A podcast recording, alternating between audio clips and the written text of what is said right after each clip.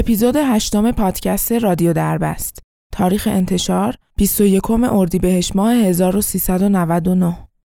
چهاردهم می دو هزار و شانزده در هنگام غروب آفتاب بود که جیمز فالتون سوار وانت سفید رنگش می شود. او و دوستانش مارک و دیو بعد از بازی گلف برای صرف شام و نوشیدنی به خانه مارک رفتند.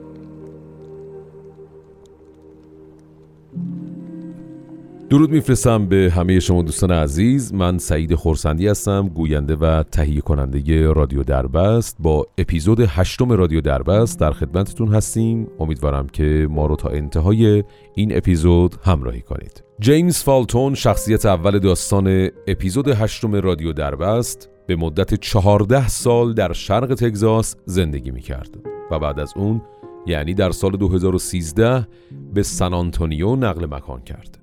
اما همیشه سعی میکرد با دوستان قدیمی خودش در ارتباط باشه و تقریباً ماهی یه بار که به شهر خودش برمیگشت با اونها ملاقات میکرد. با وجود اینکه حدود چهل سالش بود، اما اندام عضلانی و ورزشی خودش رو حفظ کرده بود و به سلامتی خودش خیلی زیاد اهمیت میداد و زمانی هم که محصل بود تو تیم فوتبال مدرسه بازیکن خط دفاعی بود و با قد یک متر و هشتاد و وزن حدوداً صد کیلوگرم هنوز هم سرحال و قبراق بود.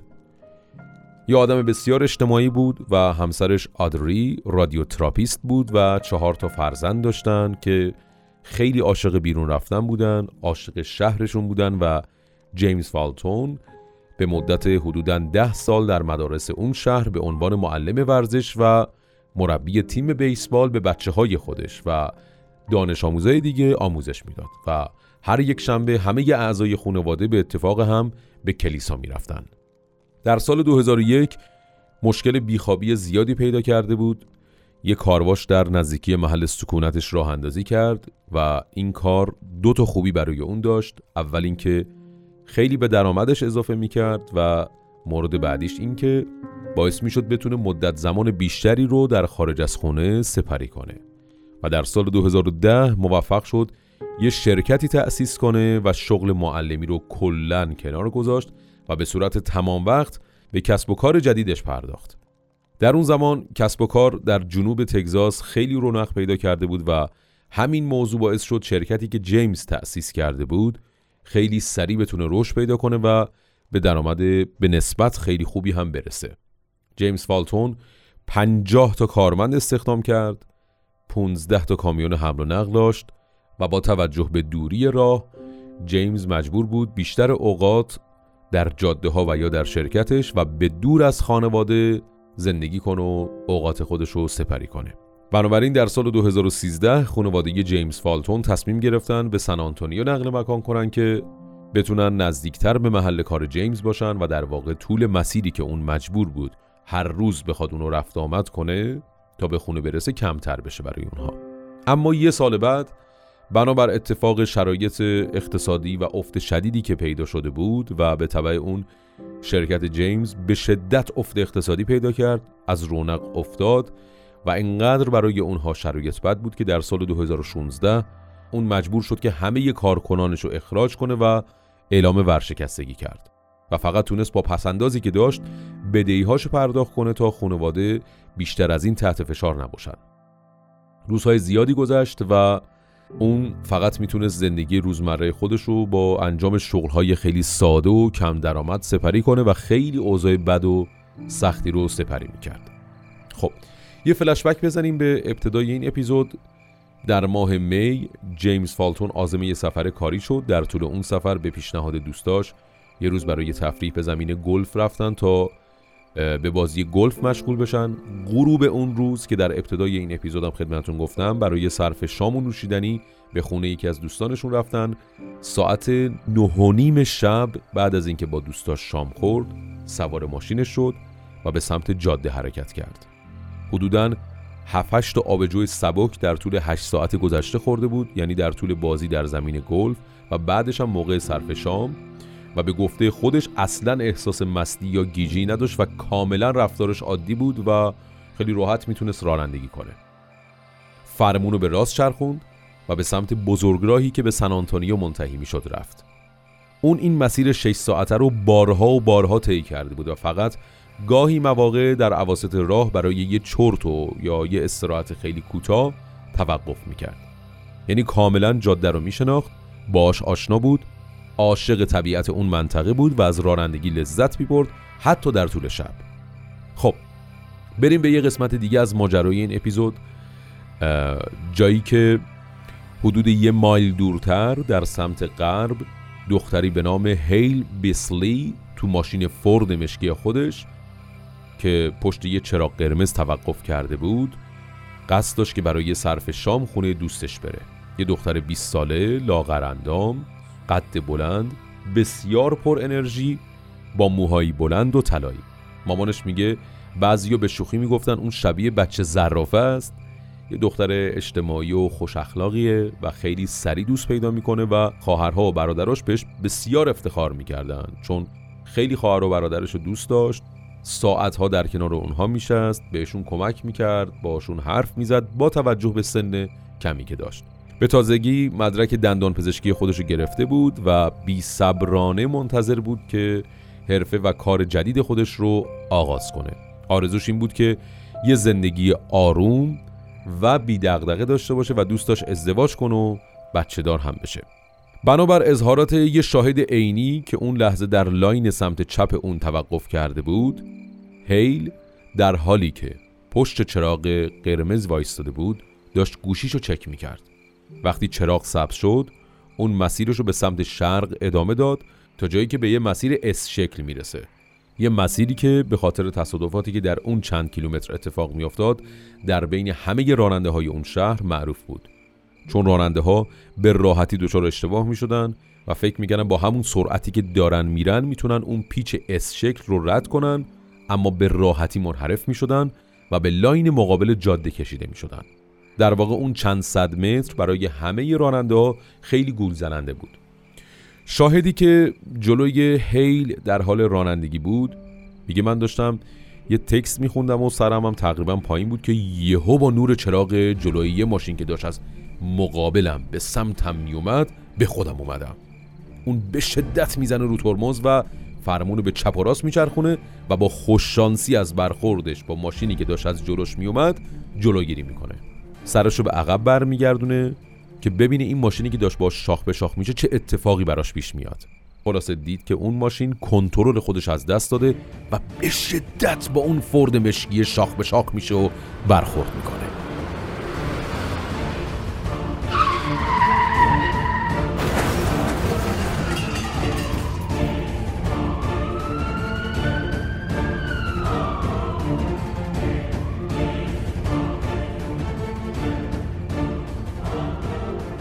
هر دوتا ماشین ملق میزنن به کنار جاده و تو چمنها پرت میشن و یه تصادف خیلی بد و وحشتناک و ناراحت کننده‌ای به وجود میاد.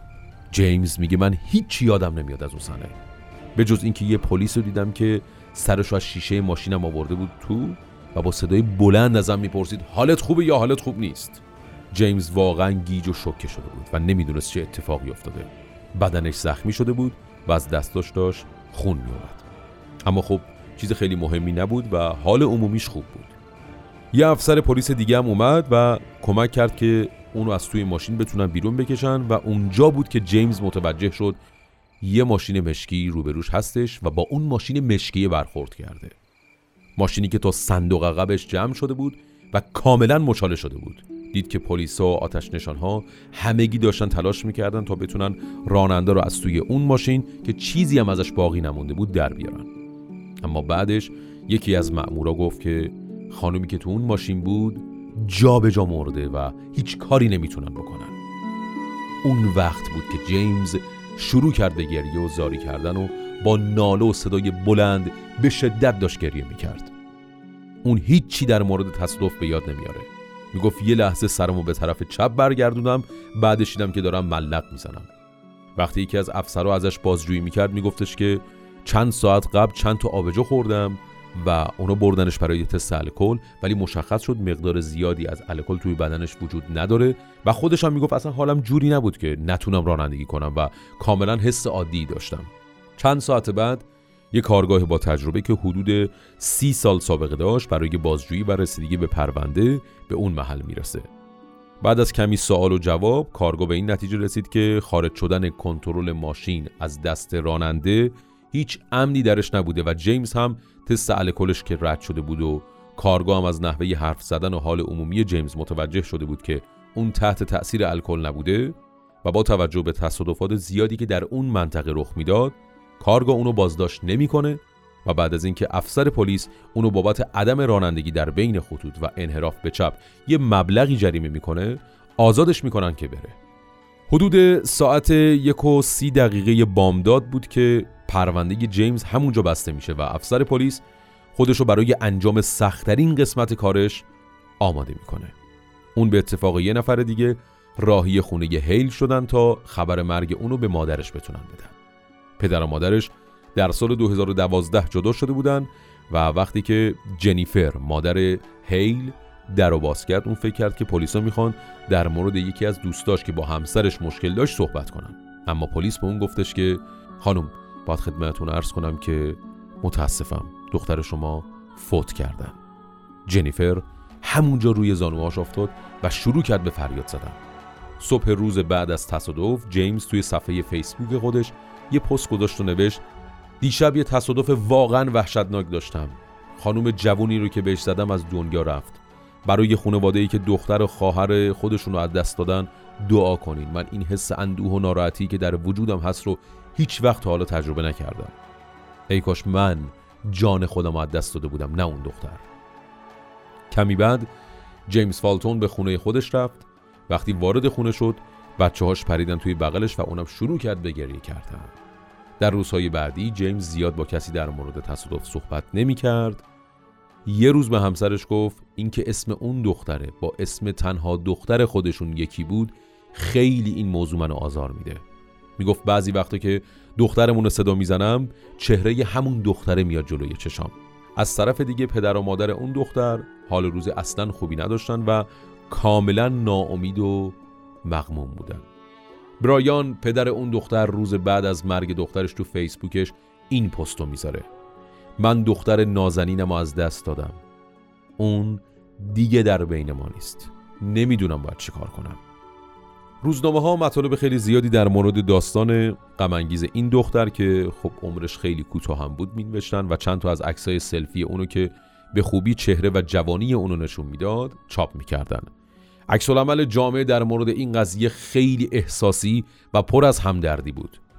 پدر و مادر اون دختر هیچ کدومشون درآمد بالایی نداشتن و حتی هزینه مراسم خاکسپاری هم برای اونها مبلغ خیلی زیادی بود. اما وقتی به محل خاکسپاری رفتن دیدن که عده زیادی از آدم‌ها از غریبه و آشنا اونجا جمع شدن و همه جا پر از دسته گل بود و خلاصه همه اومده بودن که تو اون مراسم شرکت کنن و مراسم‌های اون زمان که حدوداً یکی دو ساعت طول می‌کشید برای اون حدود چهار پنج ساعت ادامه داشت. اون همه احساسات و همدلی موقتاً باعث آرامش اونها شده بود، اما اونها از عکس‌العمل پلیس نسبت به این حادثه خیلی خیلی ناراحت بودن، چون میگفتن که هیچ دلیلی نداشت که جیمز فالتون به این شکل از مسیر خودش منحرف بشه و در جهت مخالف اونم در جاده‌ای که به خوبی میشناخت حرکت کنه و باعث اون تصادف مرگبار باشه، مگر اینکه اتفاق دیگه‌ای در اون لحظه افتاده باشه و اونا ازش بی‌خبر باشن. و از همه مهمتر این که جیمز اعتراف کرده بود که مشروب خورده و چرا اون باید الان آزاد باشه و پشت میله ها نباشه.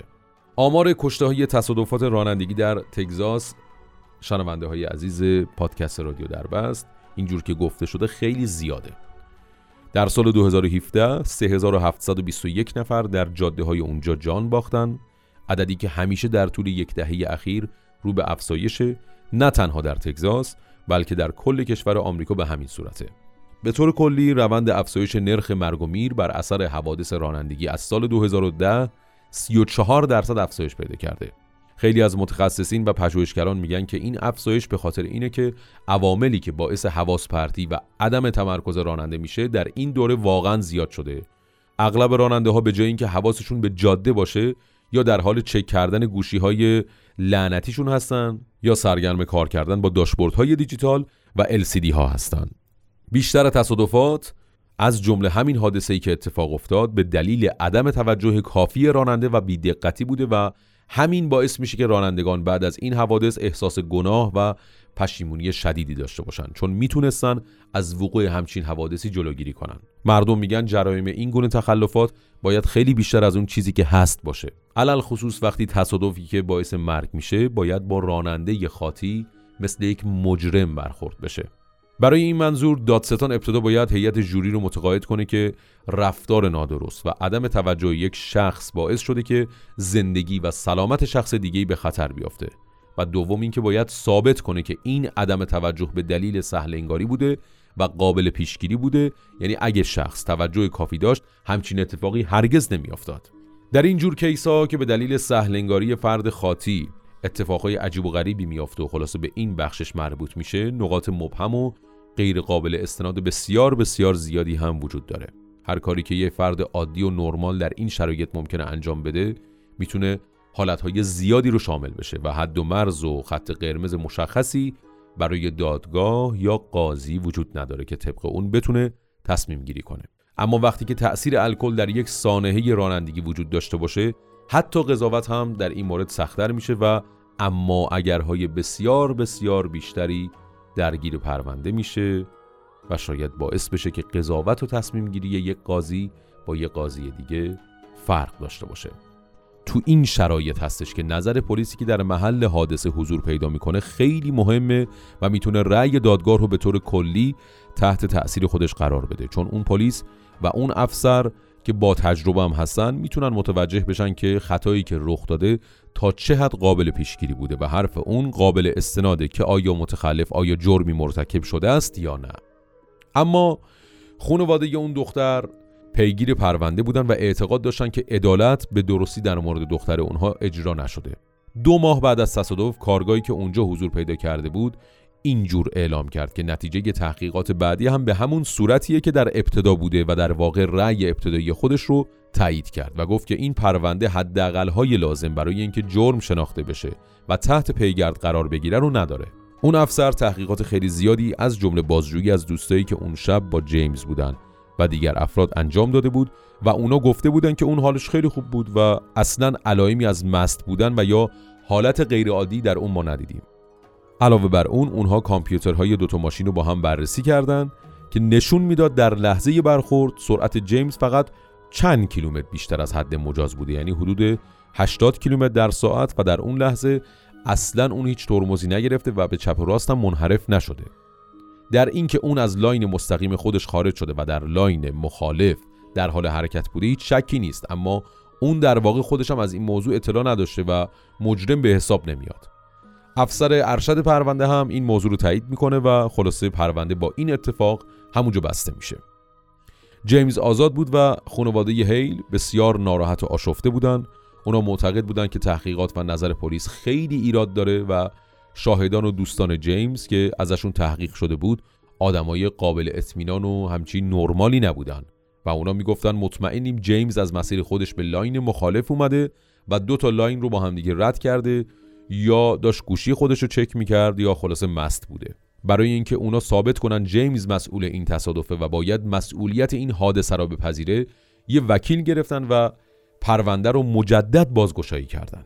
جیمز حاضر شد که با وکیل اونا صحبت کنه و مجددا اقرار کرد که اون به اشتباه وارد لاین مخالف شده و اینکه اون روز از صبح تا اون موقع هفت یا هشت آبجو مصرف کرده بود و همینطور اقرار کرد که قبلا هم بارها این مسیر رو در حالی که مست بوده طی کرده.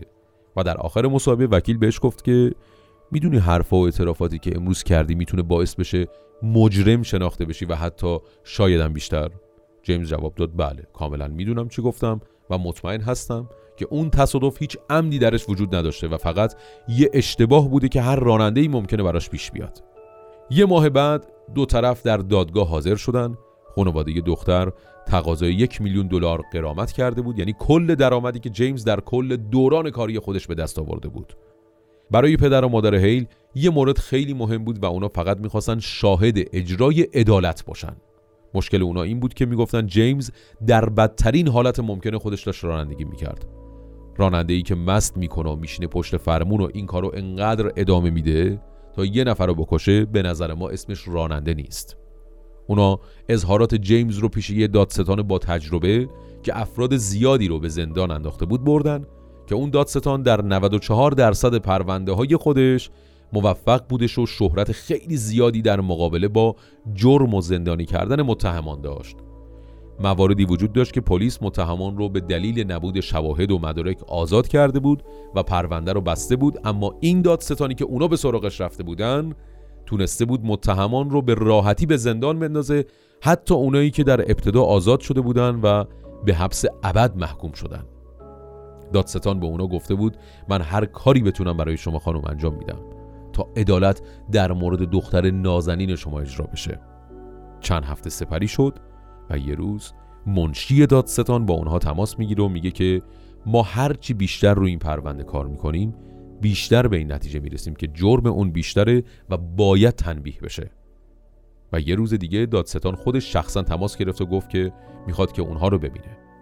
پدر و مادر هیل خودشون رو رسوندن و دادستان به اونا گفت به این نتیجه رسیدن که پلیس در اون شب وحشتناک اشتباه کرده.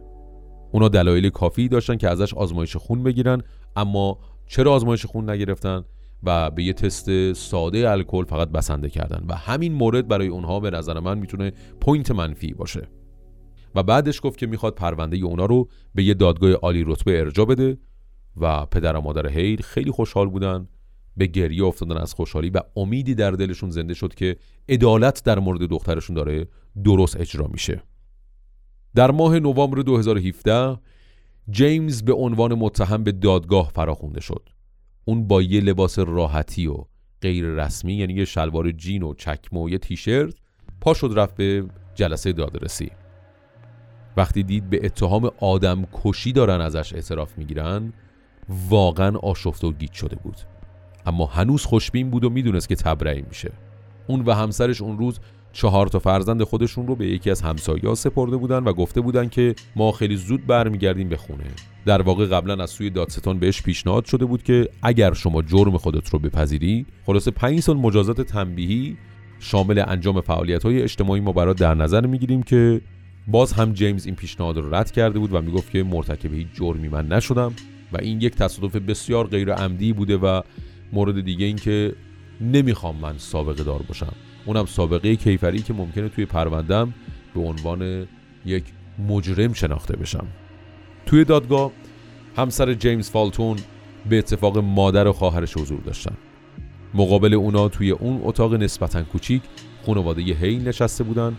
واضح بود که تنش بسیار بسیار زیادی بین این دوتا خانواده وجود داره. خانواده هیل فکر میکردن جیمز در برابر خانواده‌ای که دخترشون رو ازش گرفته اصلاً احساس پشیمونی و گناه نداره، و در طرف دیگه خانواده جیمز فکر می‌کردن تصادف رانندگی چیزی نیست که از روی عمد صورت گرفته باشه و فقط یه حادثه بوده که ممکن بود برای هر کسی اتفاق بیفته.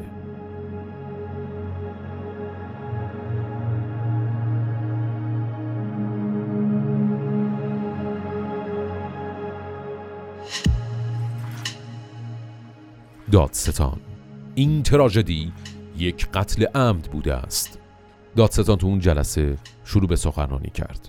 اون حادثه یک تصادف بود و هیچ شکی در این نیست، اما توجه هیئت منصفه رو به سه ثانیه قبل از تصادف جلب میکنم. سه ثانیه‌ای که اون حواسش به جاده نبود و این اتفاق غالباً برای راننده ها میافته که یک عاملی در داخل یا خارج از اتومبیل حواس اونها رو پرت میکنه.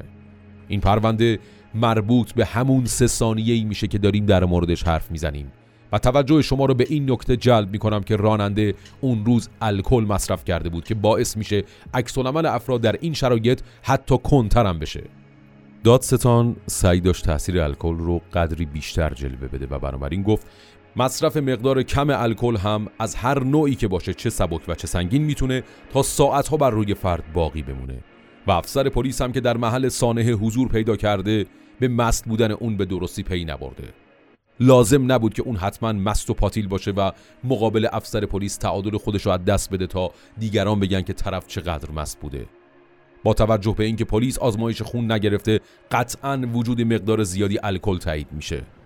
و نکته دیگه این که چطور ممکنه یه آدم که در شرایط طبیعی و یا خواب‌آلودگی بعد از مصرف الکل نبوده باشه، در جهت مخالف حرکت اتومبیل‌ها حرکت کنه. مهم نیست چه عامل درونی یا بیرونی باعث پرت شدن حواس اون شده باشه. چیزی که مهمه اینه که اون به طور کامل از مسیر اصلی خودش منحرف شده و به سمت مخالف جاده رفته و به ماشین یه دختر بچه بیگناه زده و اون رو کشته.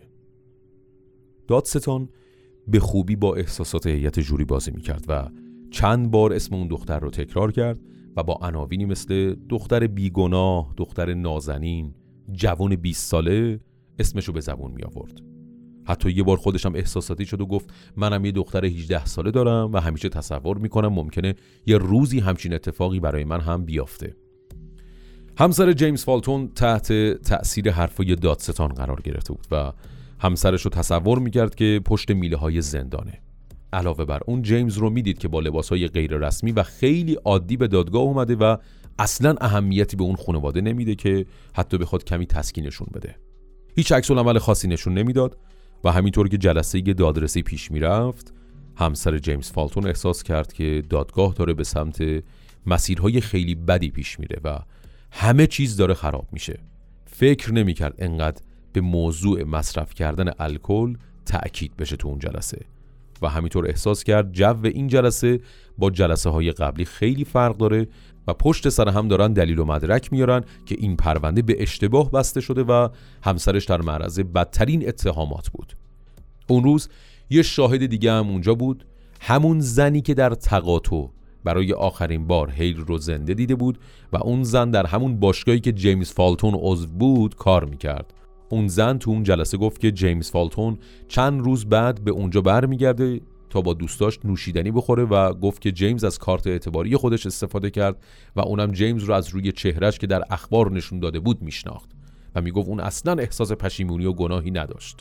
کلاً چیزی که در اپیزود هشتم پادکست رادیو دربست در این بخش ما بهش توجه کردیم این بود که توی اون جلسه مشکل اساسی که با شخص خود جیمز فالتون داشتن این بود که این فرد خیلی نگاه عادی به این اتفاق داره و هیچ وقت احساس گناه و پشیمونی نداره و دوست داشتن به خاطر همین بی‌تفاوتی که وجود داره اشد مجازات رو براش در نظر بگیرن.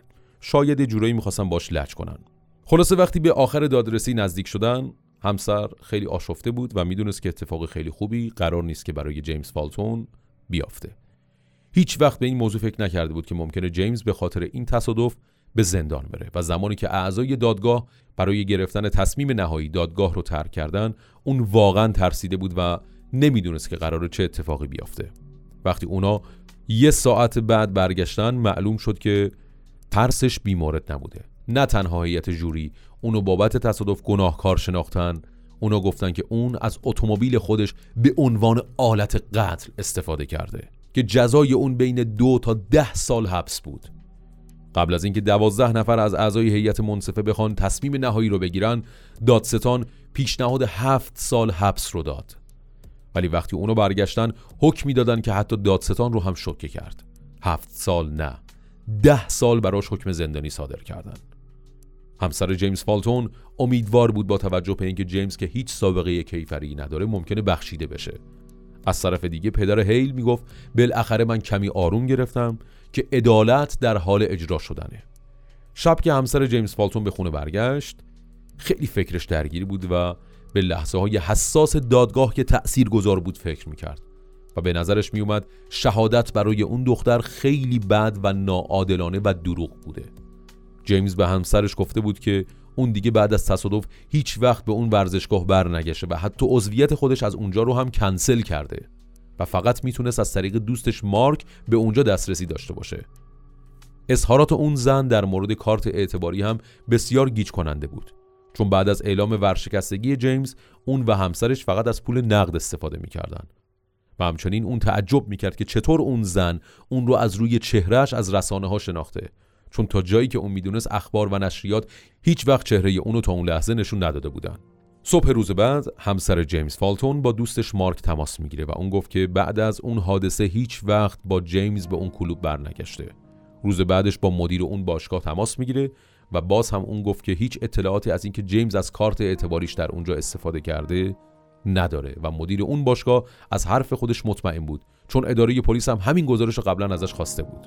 وقتی اون از این موضوع مطلع شد خیلی عصبانی شد که چطور ممکنه تا این حد بی‌عدالتی در یک دادگاه اتفاق بیفته و همه شواهدی که به نفع اونا بود مد نظر قرار نگرفته بود و رد شده بود. اون مطمئن بود که با این مدارک جدید اون میتونه جیمز فالتون رو آزاد کنه. وکیل اون درخواست تشکیل دادگاه تجدید نظر رو میده و گفت که مدارک جدیدی آماده کردن. چند روز بعد که همسر جیمز که فیسبوک خودش رو چک میکرد یه پیام از یه فرد ناشناس که میگفت از جزئیات پرونده خبر داره دریافت کرد که گفته بود اتفاقی که برای همسر شما و رأیی که برای اون صادر شده واقعا برای دادگاه ما مایه ناامیدی و باعث خجالته. من اگر جای شما بودم از رأی دادگاه به یه دادگاه عالی رتبه شکایت میکردم. معمولا به سختی میشه به صلاحیت یه دادگاه ایراد گرفت و رأی اونها رو رد کرد. وکیل به همسر جیمز گفت که شما دارین وقت خودتون رو تلف میکنید، اما اون میگفت که این آخرین راه چاره‌ایه که من دارم و باید تلاش خودم رو بکنم. در نتیجه از اون دادگاه و دادستان یه شکوایه نوشتن و گفتن اونا اجازه ارائه مدارک کامل رو ندارن و بعضی از شواهد هم صحت نداره و اونا خیلی عجولانه و بدون اینکه صحبت‌های متهم رو بشنون رأی خودشون رو صادر کردن. البته همسرش به جز این هر راه چاره دیگه‌ای که به ذهنش میرسید و میتونست انجام بده رو امتحان کرد و همه ی تلاشش رو کرد تا بتونه همسرش رو از زندان آزاد کنه. یکی از دوستاش که در کلیسا کار میکرد بهش پیشنهاد داد اون در این خصوص یه نامه به مجلس بنویسه و از اونا کمک بخواد، اما اونا در جواب گفتن چون اینجور موارد باید در دادگاه‌های محلی هر منطقه رسیدگی بشه، اونا حق دخالت ندارن و نمیتونن کاری از پیش ببرن. خلاصه اون به هر جایی که فکر میکرد نامه نوشت و تماس گرفت و مراجعه کرد، ولی همه اونها گفتن که رأی دادگاه رو نمیتونن تغییر بدن و اونا صلاحیت این کار رو ندارن و در نهایت بهش گفتن باید مدتی از محکومیت خودش رو سپری کنه و بعدش شاید بتونن مجدد درخواست تجدید نظر بدن و بخوان که قدری از محکومیتش رو ببخشن که اونم قطعی نبود. خلاصه کشمکش همسر جیمز برای تغییر دادن رأی دادگاه ادامه پیدا کرد و هر روز به دنبال پیدا کردن یک راه برای آزاد کردن اون از پشت میله ها بود و بعد از مدتی متوجه شد نه تنها داره با این کارهاش دادگاه همسرش رو بلکه کل سیستم قضایی اون منطقه رو زیر سوال میبره. اون حتی یه وبسایت هم طراحی کرد به نام عدالت برای جیمز و در یه جایی در این وبسایت نوشته بود من هیچ وقت شیطان رو از نزدیک ندیده بودم مگر زمانی که در اون دادگاه بودم.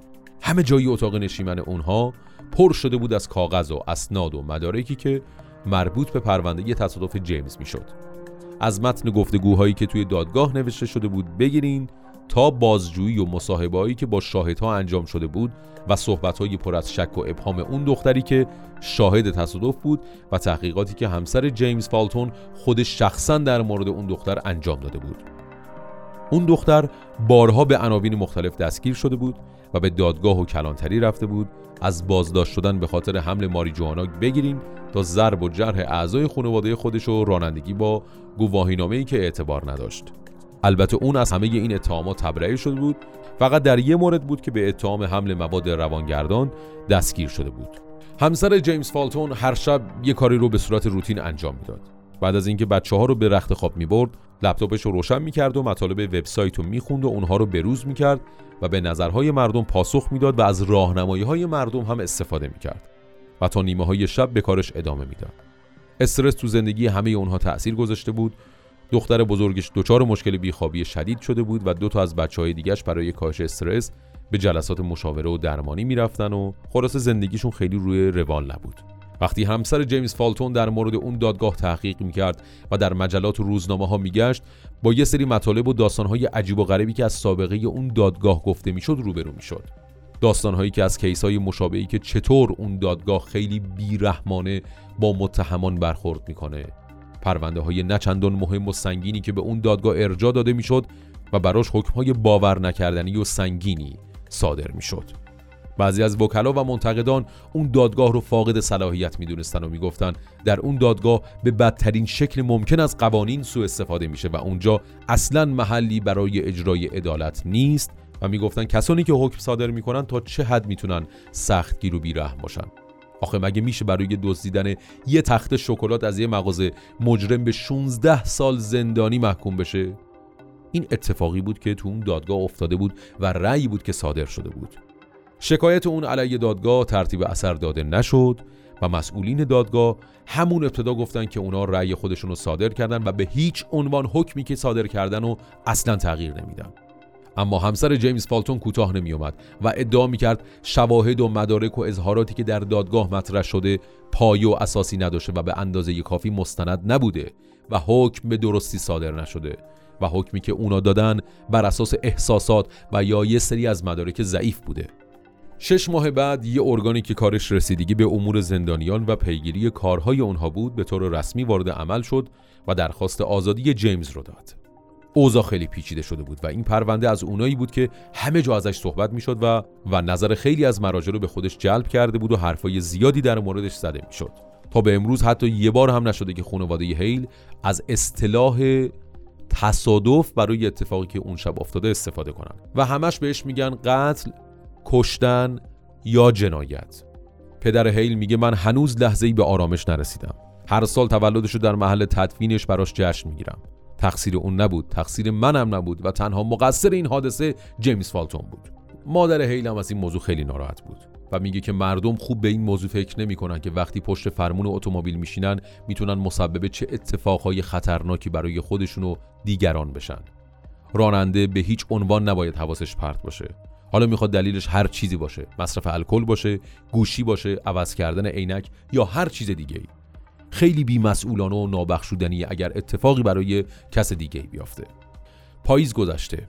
همسر جیمز فالتون تصمیم میگیره دیگه از شر این کوه اسناد و مدارک و کاغذی که توی خونش درست کرده خلاص بشه و خلاصه بیخیال بشه. دیگه میدید که هر کاری که از دستش برمی اومده انجام داده ولی نتونست به نتیجه‌ای برسه و همه ی ادامه این ماجرا رو واگذار میکنه به خدا. بعد از این سانحه در چمن‌های اطراف همون پیچ اس شکل سه تا تابلو از سه نفر نصب کردن که از دور به خوبی معلومه. یه پسر بیست ساله به اسم رایان که در سال دو هزار و هفده با موتورسیکلتش منحرف میشه و به سمت مخالف میره و با یه ماشین که از روبرو میومد شاخ به شاخ میشه و میمیره و یه عکس دیگه از یه پیرمرد هفتاد ساله که با اتومبیل خودش در حال رانندگی بود و سر همون پیچ از اون جاده منحرف میشه و باعث مرگش میشه و سومین عکس هم مربوط میشه به دختری خنده‌رو به نام هیل که جیمز باش تصادف کرده بود. بعد از این تصادف شهرداری یه چند تا علامت و تابلو و کله قندی پلاستیکی وسط جاده گذاشته بود که قدری حواس راننده ها خلاصه بیشتر جمع باشه. یه چیز خیلی موقتی که تا زمانی که بتونن جاده رو درست کنن.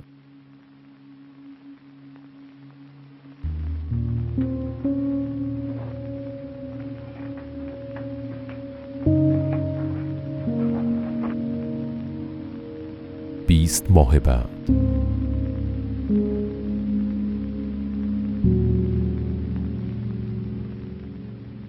این که عدالت اجرا شده یا نه بستگی به نظر اشخاصی که درگیر ماجرا هستن داره و میتونه یه چیز درونی باشه، شاید خیلی رضایت بخش باشه و یا خیلی ناراحت کننده و این مسئله در مورد کیسایی که شامل مسائل عاطفی و از دست دادن عزیزان باشه باز هم شدید تره.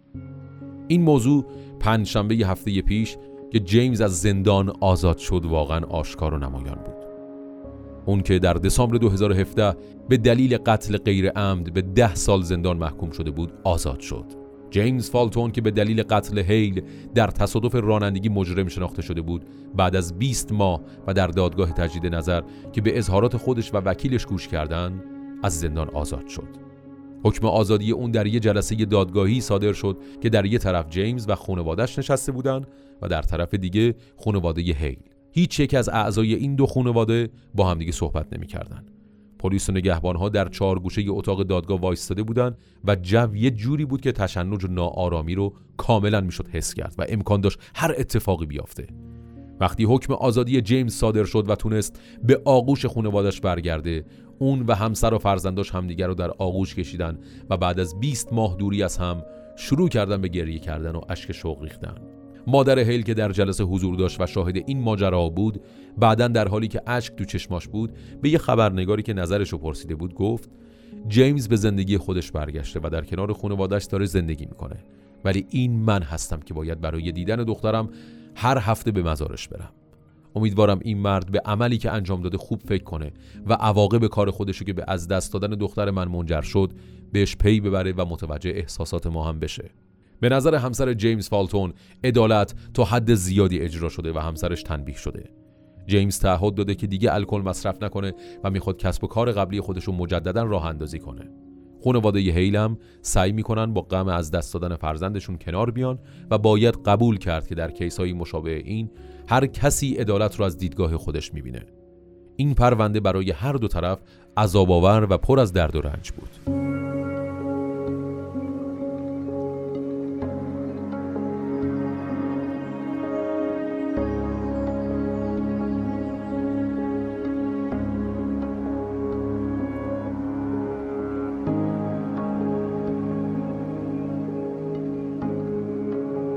خیلی متشکرم از اینکه با اپیزود هشتم رادیو دربست با ما همراه بودید. امیدوارم که هیچ وقت پاتون به دادگاه‌ها باز نشه و اتفاقاتی از این دست برای هیچ کسی نیفته، چون واقعا زندگی خیلی از ما رو تحت تاثیر قرار میده و باعث ناراحتی میشه. خیلی از دوستان عزیز در نشانی اینستاگرام رادیو دات دربست برامون دایرکت فرستادن که هدف از اجرای پادکستاتون چیه و من اگر بخوام فقط در یک جمله بگم، خیلی از داستان‌های مستندی که ما در پادکست‌های رادیو دربست رو خدمتتون می‌خونیم میتونه آینه‌ای باشه برای زندگی ماها که شاید یک تلنگری باشه برای هر کدوم از ماها. این اتفاقات مستندی که ما به هر حال به اتفاق تیم چند نفره‌ای که در پادکست‌های رادیو دربست در خدمتتون هستیم بررسی می‌کنیم، ترجمه می‌کنیم و روشون حسابی وقت می‌ذاریم، ممکنه برای خیلی از ماها آموزنده باشه و باعث بشه یه سری نقاط تاریکی که در ذهنمون وجود داره برامون روشن بشه.